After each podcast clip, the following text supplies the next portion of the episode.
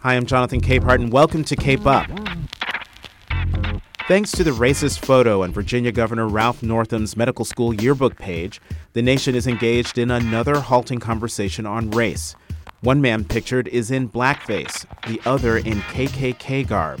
The former, a dehumanizing stereotype, the latter, a symbol of domestic terror against African Americans.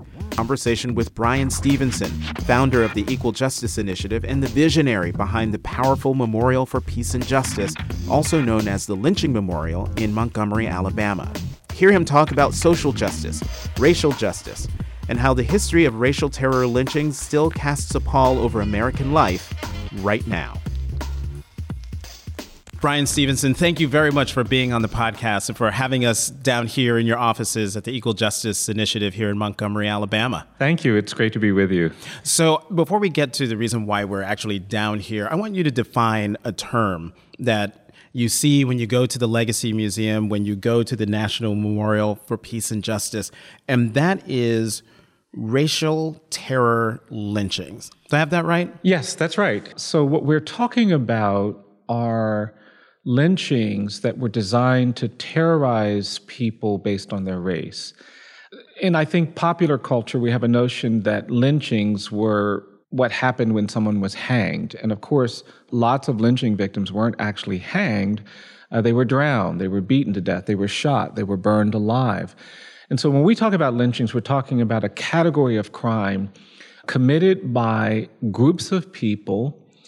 And racial terror lynchings uh, are murders, crimes committed by groups of people of African Americans to terrorize the African American community. Uh, there was mob violence, there was frontier justice in many parts of this country where there was no functioning criminal justice system. If someone did something violent, or broke the law, uh, a group might come together to exercise punishment against that person. And in that respect, you would see white people hanged, you'd see other kinds of people hanged, but they weren't trying to terrorize the community. It was typically for a, a well known violent crime around which there was some group consciousness that someone had to be punished. Black people were typically lynched in communities where there was a functioning criminal justice system. Uh, there was no need for frontier justice. And in fact, hundreds were pulled out of jails and courthouses to be lynched. And these lynchings were violence directed not just at that individual, but at the entire African American community. Black people were lynched for things like walking too close to a white woman, for uh, asking for better wages, for preaching equality.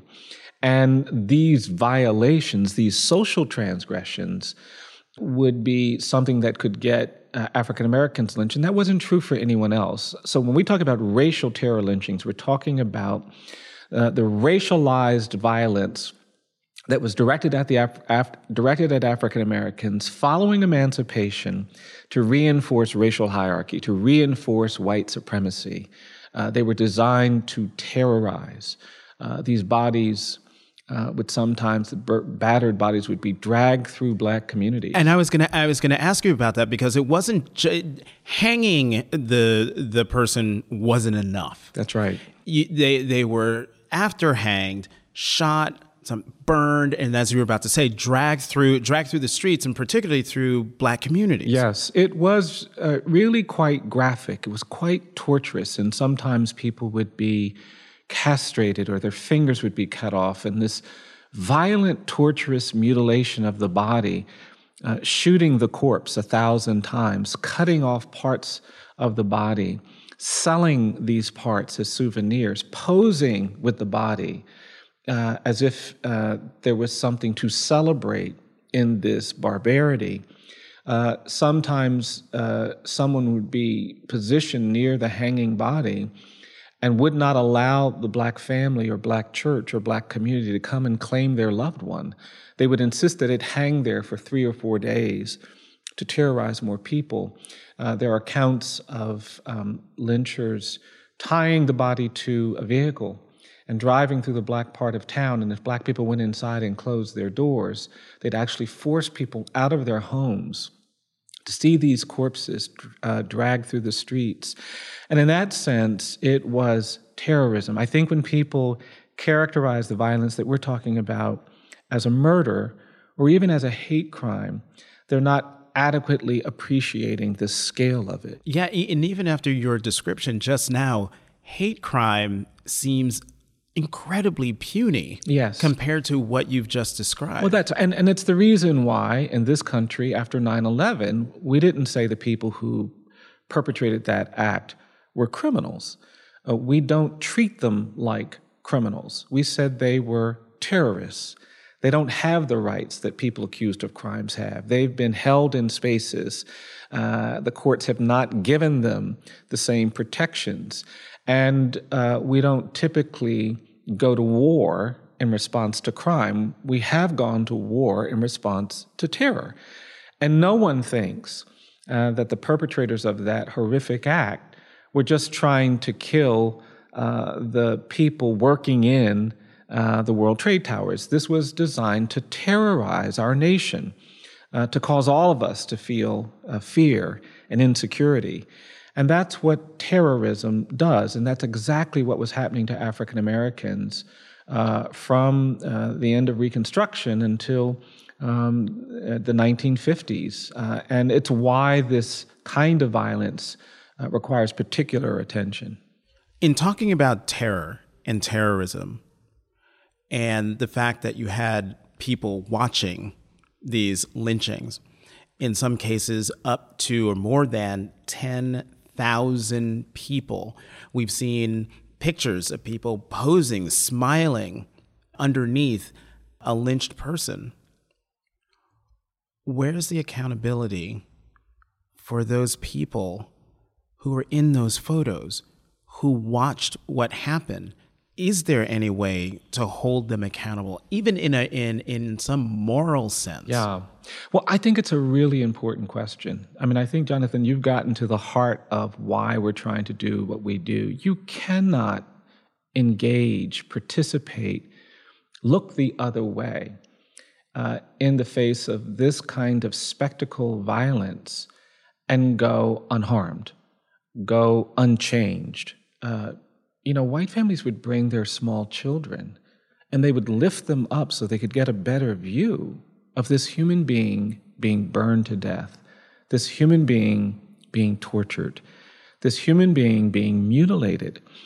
And the psychic trauma, the scarring, the injury that does to a, to a normal, healthy human being uh, can't really be measured. And when we don't express that this is wrong, and when we don't hold people accountable, what we do is we create a relationship to these black people that suggests that their victimization is not the same as the victimization of other people. When you hurt black people, when you batter black people, when you beat black people, it's not a crime, it's not bad, it's not even immoral. And that consciousness is, I think, at the heart of what is so troubling about our silence about this history. You know, I make the point often that the people who perpetrated these racial terror lynchings weren't the Ku Klux Klan. They didn't cover their faces. This wasn't done in, in the middle of the night. They could have buried the bodies underground uh, to mask this violence. But instead, they did the opposite. They lifted these bodies up. They invited the whole community to come and participate. They sometimes served lemonade and deviled eggs as refreshments while this torture was taking place. And they acculturated communities into accepting this kind of brutality against Black people. And the legacy of that, I think, is quite tragic. So, accountability for me is at the heart of what we're trying to do. We can't go on, we cannot pretend that something really destructive, something really uh, corruptive happened when communities came to celebrate this kind of violence.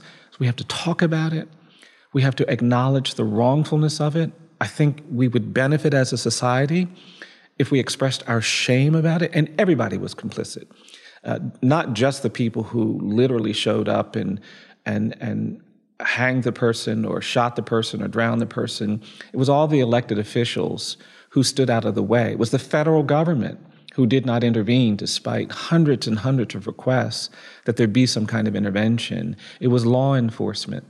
And um, the tragedy of that terror, which is still felt in communities today. You know, older people of color come up to me sometimes and they say, Mr. Stevenson, I get angry when I hear somebody on TV talking about how we're dealing with uh, domestic terrorism for the first time in our nation's history after 9 11. They said, We grew up with terror. We had to worry about being bombed and lynched and menaced every day of our lives. And it actually provokes them that our nation is capable of fighting a war on terror sending troops and spending billions to confront the threat posed by terror when our nation did nothing, while millions of people, African American people, were being terrorized and traumatized by this violence, where they were sending away their loved ones because they couldn't feel safe and secure. And so accountability is at the heart of this. How do we recover from something so brutal, so tragic, so devastating? as the legacy, as the evidence of, of brutal violence that is presented by these lynchings. Mm-hmm. You know, a dear friend of mine, Joe McLean, who is deeply involved in democratic politics, when nooses were found at the National Museum of African American History and Culture, uh, he sent in an op ed piece, sent it to me, and said, What do you think of this? It was one of the most powerful pieces I had ever read by a white Southerner.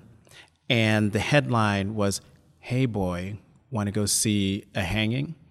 It was his grand his grandfather said that to his father when his father was a child, and they went to see this lynching.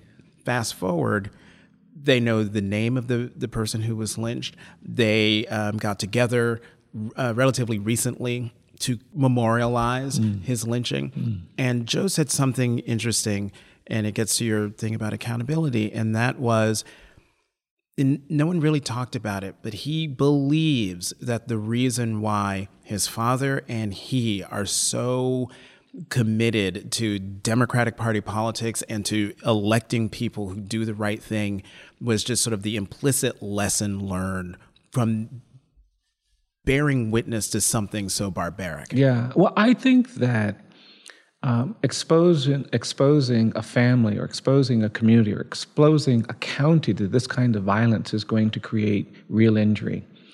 Uh, there is no justification for burning someone alive, hanging someone, brutalizing someone in this way. And I do think there is a kind of scarring that takes place. And that's why I, I really continue to believe that none of us uh, is free in this country. We're all burdened by our history of mm-hmm. racial inequality. It's created a kind of smog that we all breathe in, and it has prevented us from being healthy. And when we put out a report on lynching in 2015, we got hundreds of letters and emails and calls from African Americans whose family members uh, had been lynched, and they desperately wanted to talk about it. And we sort of expected that. It was much more than we expected.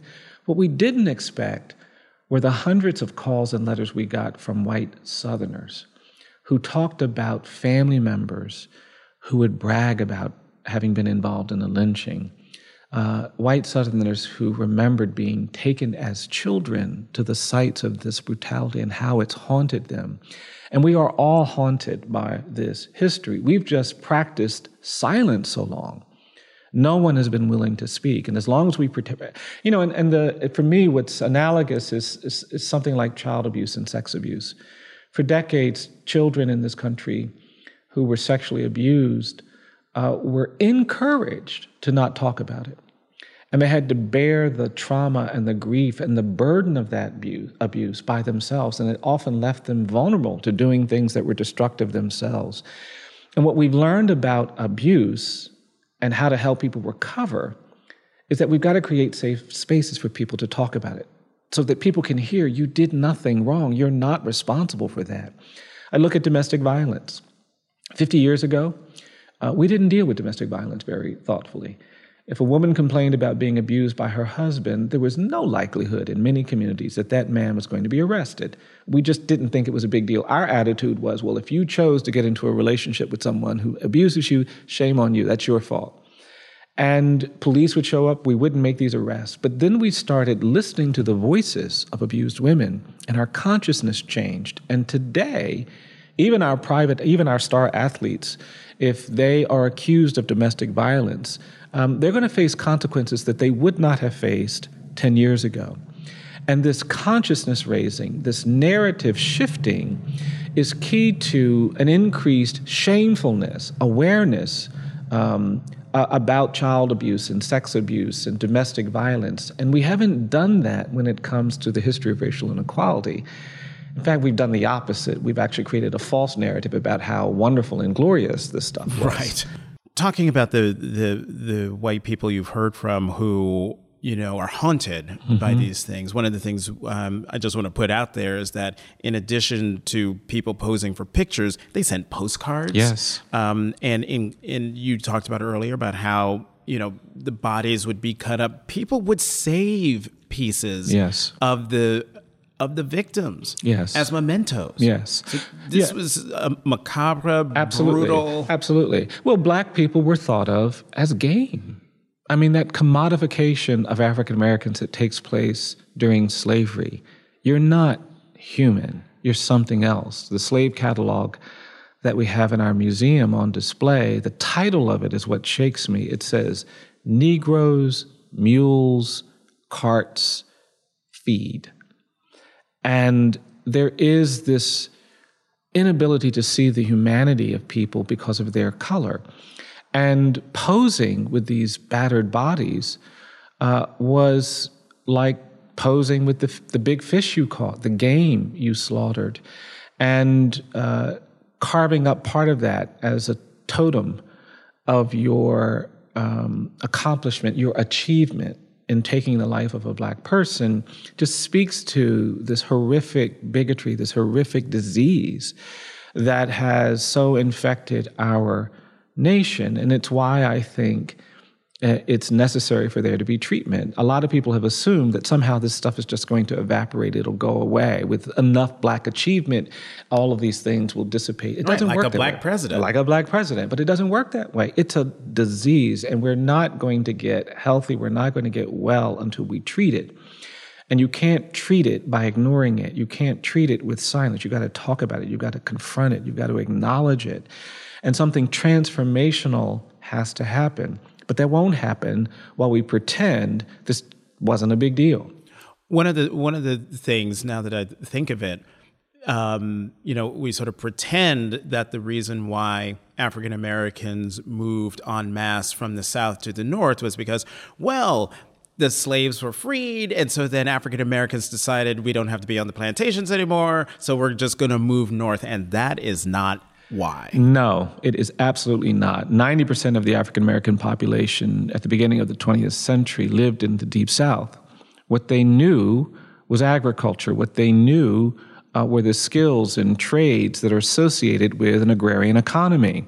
Uh, so, this region offered them the best opportunity to develop and take the skills they had developed during enslavement and turn them into to jobs and to ways to support their families. They were holding on to that. And then the terror started. Then the threats started. Then they were disenfranchised. Then they were marginalized. And then they were menaced. And it was only after being threatened and menaced and terrorized that black people fled. And they went to Cleveland and Chicago and Detroit and Los Angeles and Oakland, not as immigrants seeking new economic opportunities, but they went there as refugees and exiles from terror. And in the, in the international context, we realize now that when we're dealing with a refugee population, as, a, as opposed to just an immigrant population, there are special needs that have to be addressed. But we didn't do that in the urban north and west. We actually uh, segregated people into ghettos and we denied them opportunities that other people got. Uh, and this uh, movement from the south to the north didn't actually create freedom, it just created a little bit more security. And the tragedy of that uh, migration, that exodus, if you will, is that families were separated. Uh, the opportunity to create wealth was lost. Uh, the skills that had been developed for generations were no longer relevant, useful in the urban North and West. And we devastated the ability of African Americans in this country to do what other immigrant populations had done, which is to work hard and acquire wealth. Black people worked hard and they were lynched for it. They worked hard and they were forced to leave for it. They worked hard and they were disenfranchised and humiliated for it. And that story hasn't been told, and the consequence of that bigotry hasn't been acknowledged. Uh, and in fact, what we do is say, oh, no, black people, they don't work that hard. They're not this, they're not that. We continue to develop these narratives about some deficit in the African American community.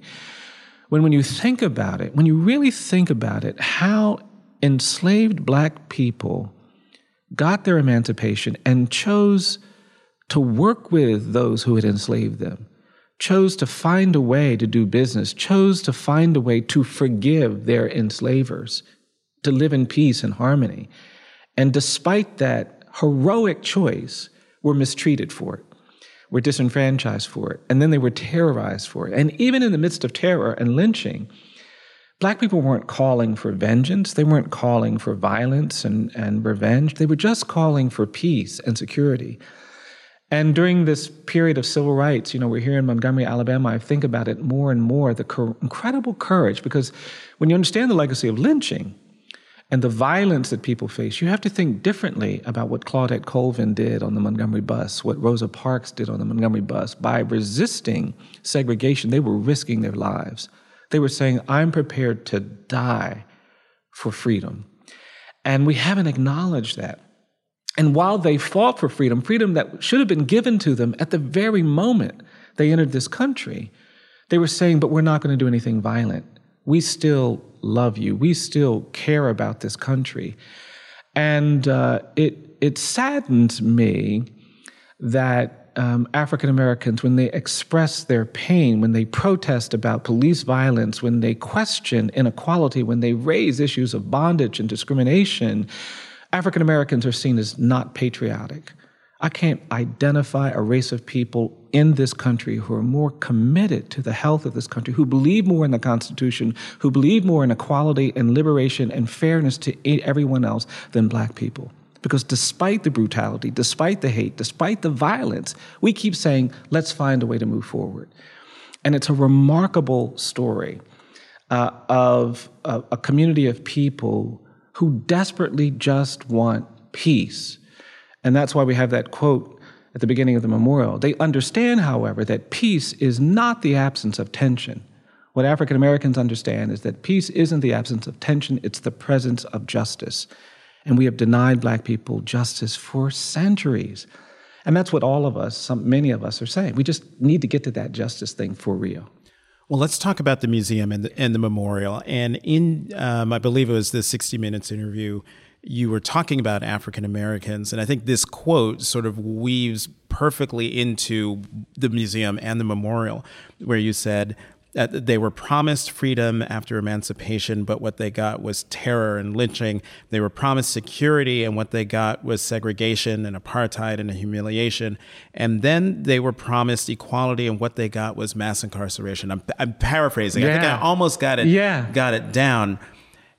In the Legacy Museum here in Montgomery, you weave that you weave that story that history. Talk about the museum. Yeah I, I, mean i just think we haven't created narrative museums. This is intended to be a narrative museum. I went to johannesburg to the apartheid museum and it was one of the first narrative museums i'd ever been to because it tells the story of apartheid and it's a challenging cultural experience. Uh, when you buy your tickets, you get assigned a ticket that either says white or colored, and you're required to go through the door that your ticket permits.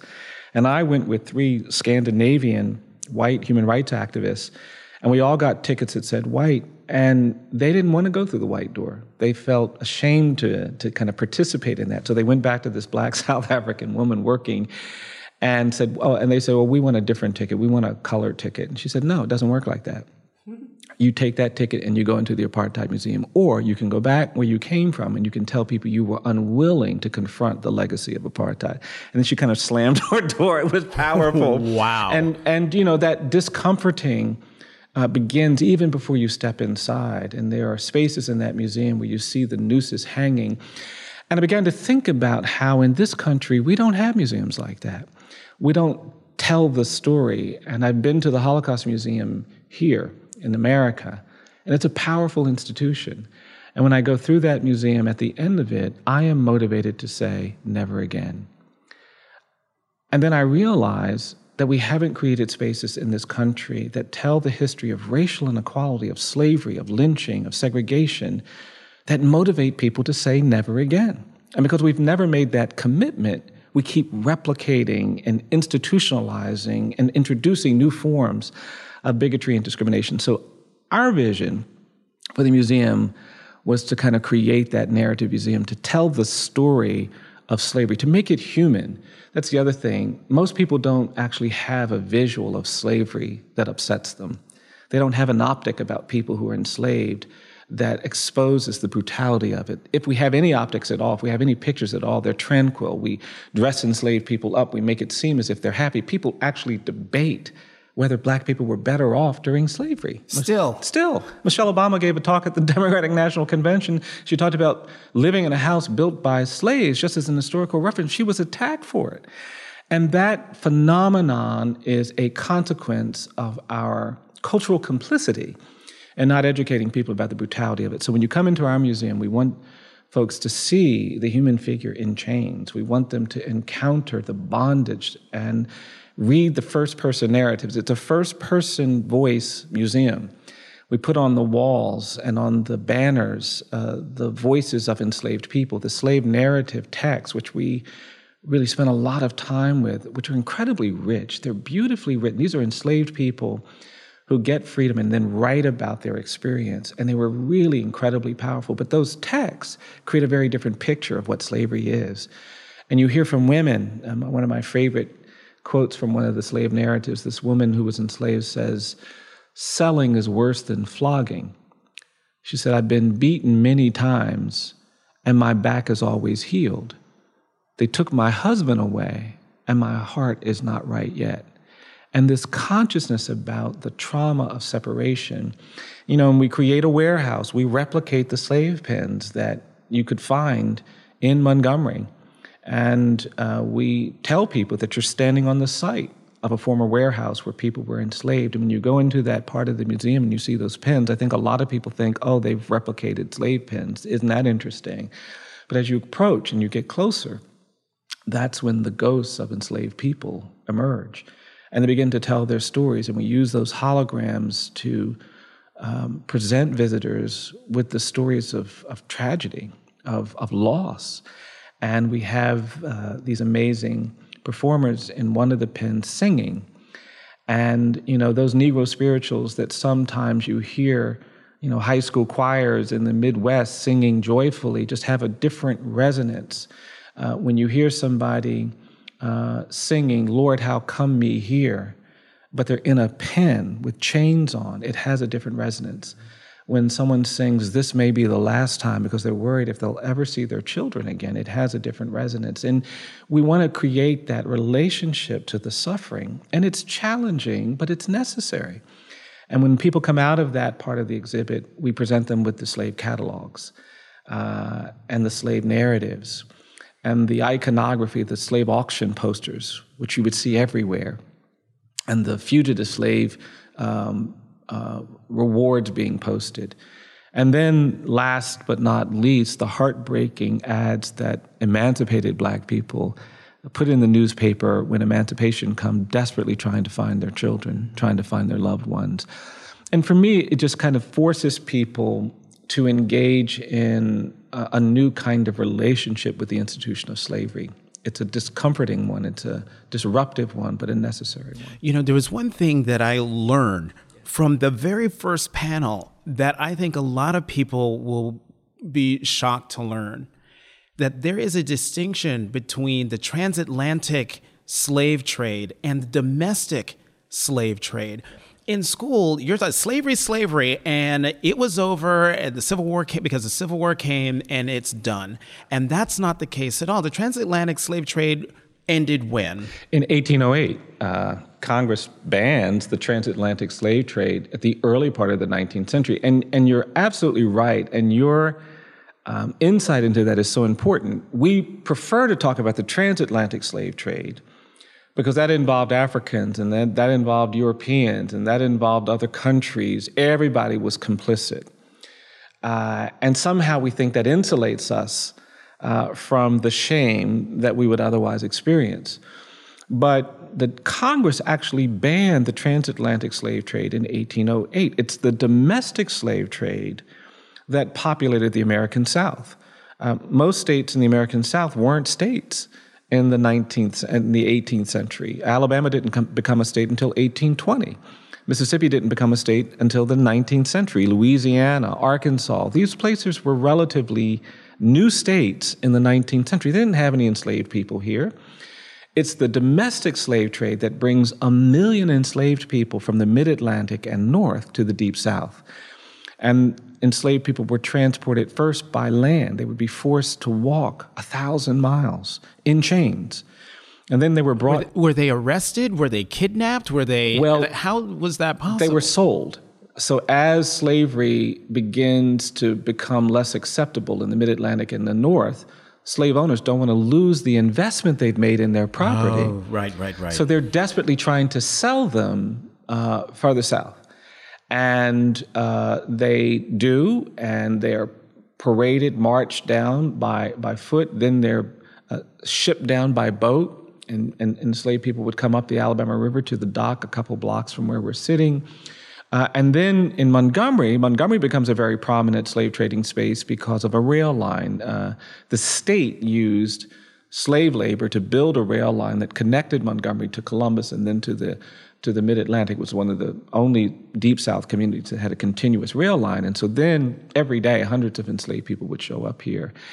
And uh, that domestic slave trade is what created this uh, mass transference of um, enslaved black people. And then uh, what was also unique about America is that uh, if you were black, you were born a slave. Uh, the plantation owner believed that he owned your infant children and could sell them and do with them whatever he chose to do. And uh, yeah, the domestic slave trade is an important component of this story because in many ways it was uh, as barbaric and perhaps in some ways more barbaric uh, because 50% of enslaved people were separated from their children, their loved ones, their parents, their siblings during the domestic slave trade. And that uh, injury to the heart might have been more devastating than any injury that could be imposed on the body. The Legacy Museum takes you from slavery to lynching to segregation, and then I'm not going to say ends because the story continues. Mass incarceration. Yeah. It's meant to show the line, the That's direct right. line from slavery all the way to mass incarceration. For the person who might be hearing this for the first time and thinking, Oh, now come on. What does slavery have to do with mass incarceration? Explain it. Yeah. Well, I, I don't think the, the great evil of American slavery was involuntary servitude or forced labor. I really believe that the true evil of American slavery was the narrative of racial difference that we created to justify it. We said that black people are not people, they're not fully human, they're not evolved. The United States Supreme Court accepted that we're three fifths human. And this ideology of white supremacy that we created to justify slavery. You know, slave owners didn't want to feel immoral. They didn't want to feel like they were doing something inhumane. So they said, no, these black people need to be slaves. We're helping them by enslaving them because they're not evolved, they're not moral. And that ideology of white supremacy for me was the true evil of American slavery. And if you read the 13th Amendment, which is passed in 1865, it talks about ending involuntary servitude and ending forced labor, but it doesn't say anything about ending this ideology of white supremacy. And because of that, I don't think slavery ends in 1865. I think it evolves. And that's the thesis you see in our museum.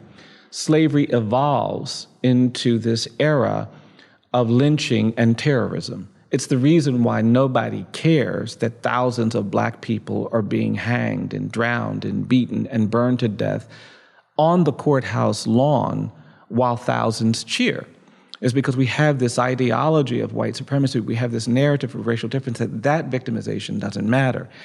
And then it evolves into this period of Jim Crow and segregation. I mean, how could we have possibly believed it was sensible to say, you can't love that person because of the color of their skin. You can't play baseball with that person. You can't uh, go to a social event with that person. You can't go to church with that person. We have statutes on our museum uh, wall that talk about how even prisons were racially segregated. Even white felons and criminals uh, had to be protected from the scourge of integration. And that consciousness can only be explained when you understand this continuing, persisting narrative of racial difference. And then we pass the Civil Rights Act and the Voting Rights Act, and we still don't end this narrative of racial difference. We still live today in a country where if you are black or brown, you are going to be presumed dangerous and guilty in certain situations. And it doesn't matter how kind you are, doesn't matter how hardworking you are, doesn't matter how talented you are. These two young men in a Starbucks in Philadelphia get arrested by the police simply because they are black. They're being presumed dangerous. And I'm a lawyer, I'm a practicing lawyer for a long time. I go into court sometimes, I have my suit and tie on, I'll sit down at defense counsel's table, and I've had judges come out and say, hey, hey, hey, hey, hey, you get back out there in the hallway, you wait until your lawyer gets here. I don't want any defendant sitting in my courtroom without their lawyer. And I have to apologize. I have to say, oh, I'm sorry, Your Honor. I didn't introduce myself. My name is Bryan Stevenson. I am the lawyer. And then the judge will laugh and the prosecutor will laugh, and I'll make myself laugh because I don't want to disadvantage my clients. And the burden of this presumption, which manifests itself in our criminal justice system, where people are wrongly accused or wrongly convicted or unfairly sentenced, is the reason why we can't talk about slavery, terrorism, segregation without talking about mass incarceration, without talking about police violence, without talking about this contemporary presumption of dangerousness and guilt that continues to burden black and brown people. And we live in a country today where one in three black male babies is expected to go to jail or prison, and nobody cares. Nobody's talking about it. It's not a political issue, it's not a campaign issue. And it is the same indifference to a crisis impacting African American communities that existed during the time of segregation, that existed during the time of lynching, that existed during the time of slavery. And if we don't wake up, if we don't challenge that indifference, there'll be new manifestations 50 years from now, 100 years from now. And part of the vision for me of this museum is I want to create a country where 100 years from now, black and brown people are not presumed dangerous and guilty, where we acknowledge this history, where we recover from it, where we don't want to celebrate the mid 19th century by talking about how glorious and romantic it is, by simply ignoring slavery, where we don't talk about how great our country has been uh, without acknowledging this hardship, this brutality. And I just think we're not going to get there until we create spaces like this museum. One of the things you've said is that um, one of the sort of evolutions is that lynching went underground. Yeah. Yeah. And so instead of the sort of public spectacle of putting black people to death for unbelievable things like the person we're looking to lynch isn't here, so we're going to lynch you and your brother, which is one of the things I saw yeah. at the memorial, which we'll talk about in a minute.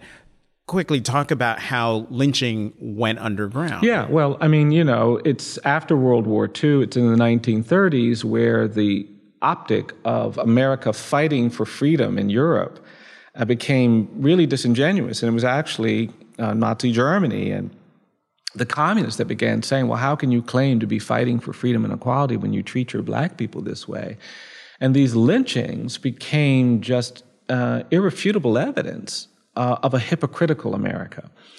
And the federal government began saying to these state governments, you know, we got to do something about this lynching. It just looks bad. We're not saying it's it's immoral, but it just kind of looks bad. So what can we do? And what the South begins to do is to promise the mob that they will have their death, they will have their battered body. We just have to do it indoors. And so lynching moves out from outdoors to indoors. We have these sham trials that last a few hours. And then we hang the person, then we execute the person. The death penalty is the stepchild of lynching. It's the same lethal violence, it's shrouded by the same kind of unreliability and racial bias. Uh, 87% of the people executed for the crime of rape between 1930 and 1972 were black people uh, convicted of raping white women. It's the same narrative. And it goes inside where it's no uh, more credible, no more just, no more fair, um, but it has the veneer of legality, of, of criminal justice. And that's the criminal justice system that we're still dealing with because at no point have we repented for that corrupt criminal justice system, that perversion of criminal justice, that racist criminal justice. We haven't repented, we haven't acknowledged, we've just actually magnified it. We go from 300,000 people in jails and prisons in 1972 to 2.3 million pe- people in jails and prisons today. We've just expanded it. And that's why you cannot look at our country, which has the highest rate of incarceration in the world, which is the most punitive society on the planet, which has now created an environment where 70 million Americans have criminal arrests, and understand what we are doing and our silence about what we're doing without understanding this line from slavery uh, to terrorism to segregation. In in the Legacy Museum, you have 320 jars. Yeah. Uh, filled with dirt. Yeah. From the counties where documented lynchings have happened. Yes. That is a direct line to what's the shorthand is the lynching memorial, mm-hmm. but it mm-hmm. really is the National Memorial for Peace and Justice. Yeah. Where did the idea come from for for this memorial and describe what people would yeah, see sure. when they go to it? Well, when we did our slavery report, we decided to put up markers at the sites where the slave trade was most active here in Montgomery because this is a city with 59 markers and monuments to the Confederacy and not a word about slavery. And, and just getting people to kind of see the word slavery or enslavement was critical. And I was really moved by how um, energizing it was to African Americans, to people in this community, and actually by a lot of others who just said, finally, we're acknowledging, we're telling the truth. And so we began to see the power of public monuments and public markers. We started a project to put markers at various lynching sites. And the difficulty is, is that with 4,000 spread out all over the country, it would take a really long time to, to achieve that. And that's when the idea of having a single location, a single space where we could memorialize all of these lynchings emerged. And that was the genesis of the National uh, Memorial for Peace and Justice. We had already started going to lynching sites, inviting community members to have them uh, collect this soil. And the, the, the soil project really just grew out of a out of a desire to give people something to do in the face of this grief, in the face of this trauma. And the first time we did it was mostly African Americans who came and they went to lynching sites and they collected soil. They put them in a jar with the name of the victim and the date of the lynching, and then they bring it back and we ask them to make a reflection. And then the next time we do it, the, the group got more diverse. Uh, and and now when we do these things, we'll have hundreds of people, black and white people, and they'll go to these sites and they'll dig this soil, and it's tangible. And what I loved about soil is it's such a powerful medium because in that soil is the sweat of the enslaved. In that soil is the blood of those who were lynched and terrorized, the tears of those who were humiliated and segregated. But also in that soil, we can grow something. We could actually plant something that becomes beautiful, that nurtures us, that sustains us. And that idea was part of the memorial as well. And so we decided to just create a place here in Montgomery that would become the National Memorial. And the um, naming these unnamed victims was a big part of it. Um, identifying the counties and the places where this violence took place was a big part of it. But we wanted to tell the whole story. So when you walk into our memorial, after you see that quote from Dr. King, uh, you begin a path. And I was at the Holocaust Memorial in Berlin, and I was struck by when you go there, there are no words. That a massive sculpture it near mm-hmm. Brandenburg Gate is just, it's very powerful. It is, I, have I've been there. Yeah. It is extremely powerful yeah. and actually now reminiscent. Yes, you get in there. But what's interesting about that is um, people come with their own narratives about the Holocaust. They actually trust visitors to know enough about the Holocaust to have the kind of experience that is intended. We realized that we couldn't do that here. People don't have a narrative about racial terror lynchings. They don't actually understand that history. And so when you walk into our site, you walk along this path where we narrate the history. We talk about the domestic slave trade. We talk about, and you can't understand lynching until you understand slavery. And so the first thing you encounter is a sculpture, a slavery sculpture, that was um, made by a West African artist named Kwame Akoto Bamfo. It's such a powerful piece of art, and it's um, it's black people in chains. It's black people in anguish. It's black people in bondage. It's black people who are struggling to get free. But the other thing that he communicates is uh, is that he shows the bondage and the suffering and the struggle, but he also shows the strength and the humanity and the dignity and the capacity to endure. He calls it Nkyinkyim, which is um, from an African prob- proverb, and it means uh, the capacity to endure, to overcome, the, the capacity to be resilient in the face of suffering and inequality. And when you see that, it sobers you. And you continue down that path, and then you make the turn, and that's when you see the Memorial Square, which contains 800 um, six foot monuments. Um, they're they're uh, Corten steel, and we went through a lot of uh, metals and a lot of uh, options, and and you know some of the folks were presenting us things. Oh, it should be pristine and beautiful, and we said, you know, it really shouldn't, uh, because this is an ugly, painful, difficult history. And these Corten steel monuments, when they arrive, they're silver and uh, they oxidize when it rains. It, uh, they actually begin to change color, and they all become this uh, array of brown mm-hmm. and red and, and dark, and, and it looks like the African American community.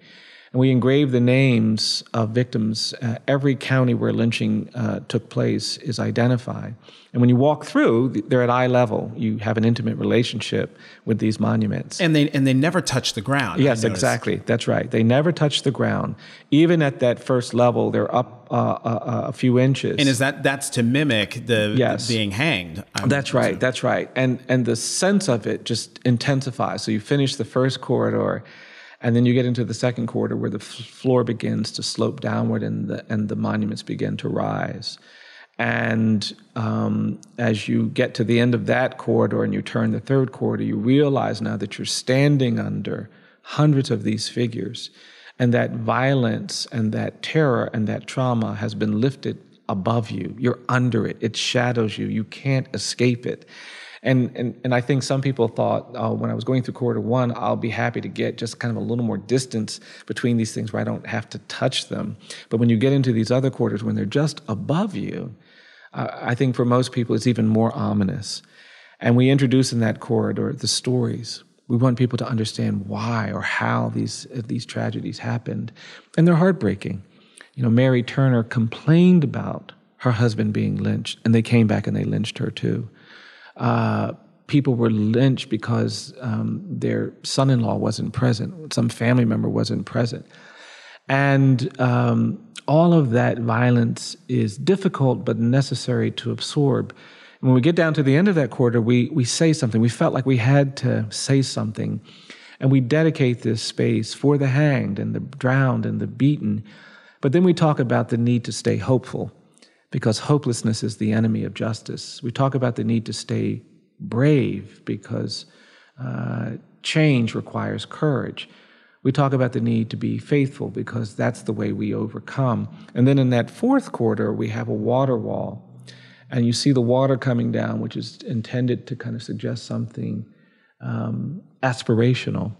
And you leave the monument square and then you enter into the monument park. And we have those amazing words. We I, I, reached out to Toni Morrison, who, who uh, granted us permission to use these amazing words from Beloved, that powerful section where she talks about they do not love your neck unnoosed.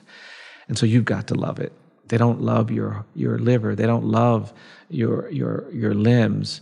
Uh, you've got to love it. And then she says, uh, they don't love your heart, but you've got to love it because that's the prize.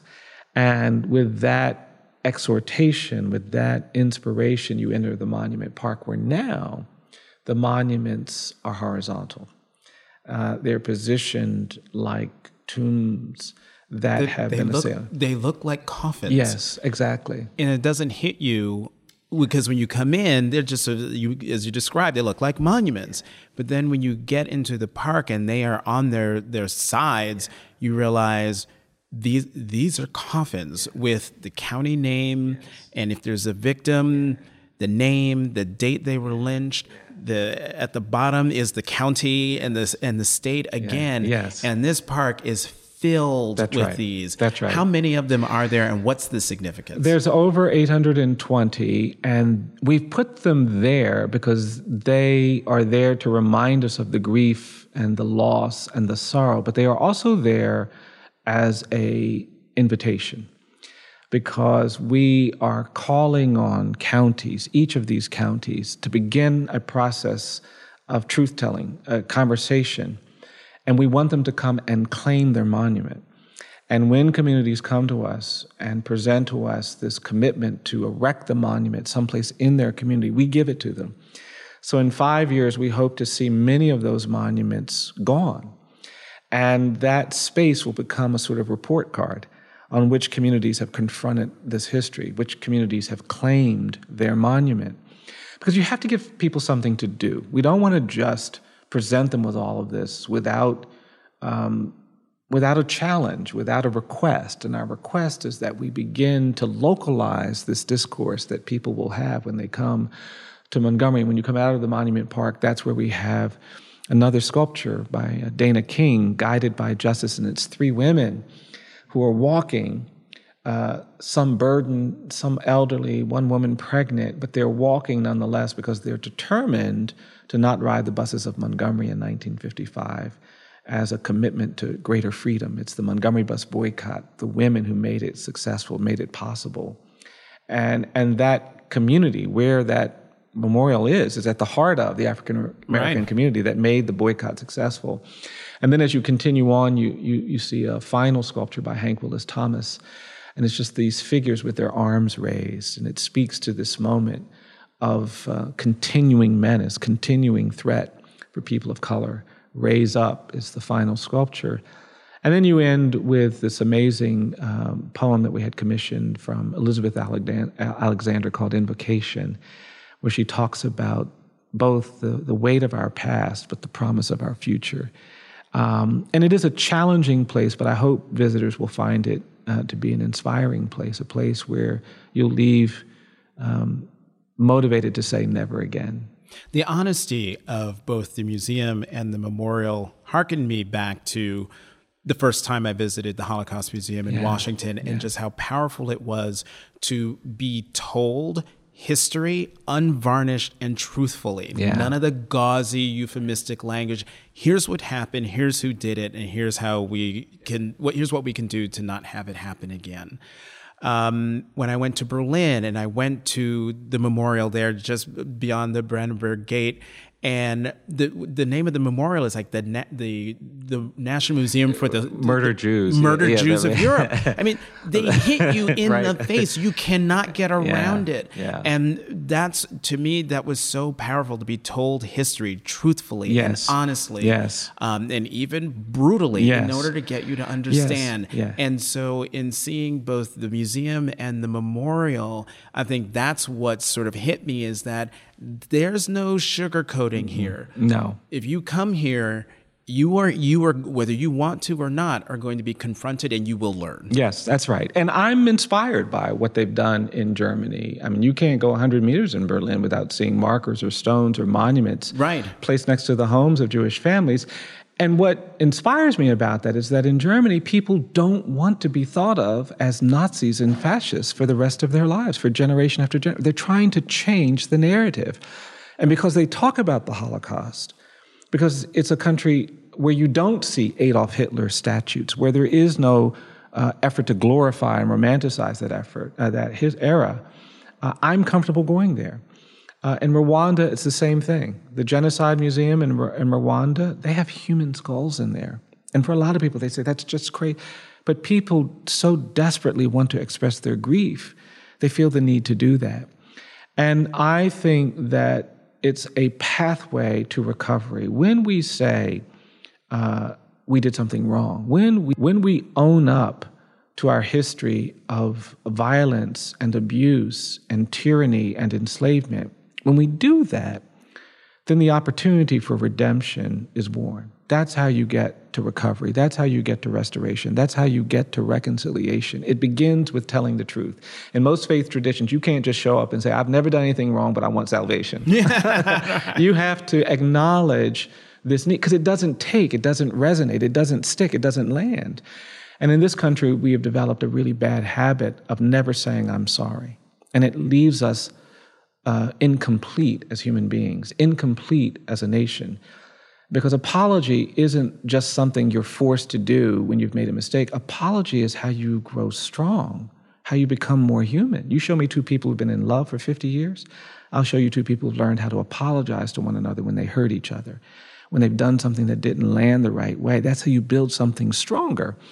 And we haven't built a very strong relationship, a very healthy relationship to our history of racial inequality. And because of that, we continue to perpetuate racial inequality. And so I hope these museums become models for what other communities do uh, to, to, to look more honestly at our past. I want to take you back to a story you mentioned in this interview mm. that I let slide by, but it gets to um, something that I've wondered in in watching you do this work, this painful work the courtroom story that you told of the judge. Yeah. Get out of no yeah. defendants right. at the table and that you just have to right. suck it in and you have to smile for your for your client right. and everything. And it took me back to a story that you told. I believe it was in a TED talk that you gave where you were invited by uh, a, a woman here and Rosa Parks was coming, yeah, yeah. and she wanted to hear all yeah. about it. And then she, you said Rosa Parks told you that you would be tired, tired, tired by the work you were undertaking here at the Equal Justice Initiative. And then the woman who invited you said that you needed to be brave, brave, brave. Yeah. Where do you draw the strength to be brave yeah. and to not be tired yeah. when what you're doing is it must just sap you yeah. of all kinds of, yeah. of energy. Yeah. Well, you know, I feel really fortunate in some ways to be doing this work in Montgomery because when you live in a place like Montgomery, when you work in a place like Montgomery, it's impossible to ignore that you're standing on the shoulders of so many people who have done so much more with so much less. You know, um, you know, I sit in this room and I look out that window, and sometimes when I get really overwhelmed and really challenged, I'll look out the window and I'll think about the people who were trying to do what I'm trying to do 60 years ago. And what they had to frequently say is, My head is bloodied but not bowed. I've never had to say that. And as difficult as the task that we have to face, as hard as the work is, it's been made easier because enslaved people found a way to endure and survive. My great grandparents were enslaved. My line is really short. My, my great grandfather was born in the 1840s. My grandmother was born in the late 1880s. And so I was raised by this woman who would be in my ear talking about the experience of slavery. And um, she lived through uh, terrorism. She fled Virginia, went to Philadelphia. After that terror, that violence forced her family uh, to leave. My parents were humiliated every day by Jim Crow segregation, and yet found a way to teach me to love and not hate, to fight, to not accept that I'm less than somebody else uh, because of my color. And when I think about the kind of courage it took to do that, when I think about the kind of commitment it took to do that, I just don't feel like I'm entitled. I don't even feel like I'm allowed to say, I'm tired. I can't do this. I can't do that. I feel like I have to do it because I'm being watched by the souls and spirits of the enslaved. I really do feel that. This street it's so historic, right? Down three blocks from here is where enslaved people were brought. They will be paraded up this street. We're on the site of a former slave warehouse. Uh, all around here are spaces where people were lynched. Rosa Parks uh, was pulled off that bus three blocks from here. Dr. King's church is this. I, I feel like I'm being watched by the souls and spirits of the enslaved, the lynched, the segregated, and with their sacrifice, with their struggle, with their heroism and their courage and their dignity, I can't actually stop. I can't not do what has to be done. And the beautiful thing is that when we actually do something that I hope is good, like this museum, that I hope is good, like this memorial, I don't just feel watched by those souls and spirits, I feel encouraged. I hear them maybe saying, okay, you keep doing that. That's a good thing. Bryan Stevenson, founder and executive director of the Equal Justice Initiative. Thank you so much. What an honor. Thank you. Thank you. Glad to be with you. Thanks for listening to Cape Up. Tune in every Tuesday. You can find us on Apple Podcasts and Stitcher. And how about doing me a huge favor? Subscribe, rate, and review us. I'm Jonathan Capehart of the Washington Post. You can find me on Twitter at CapehartJ.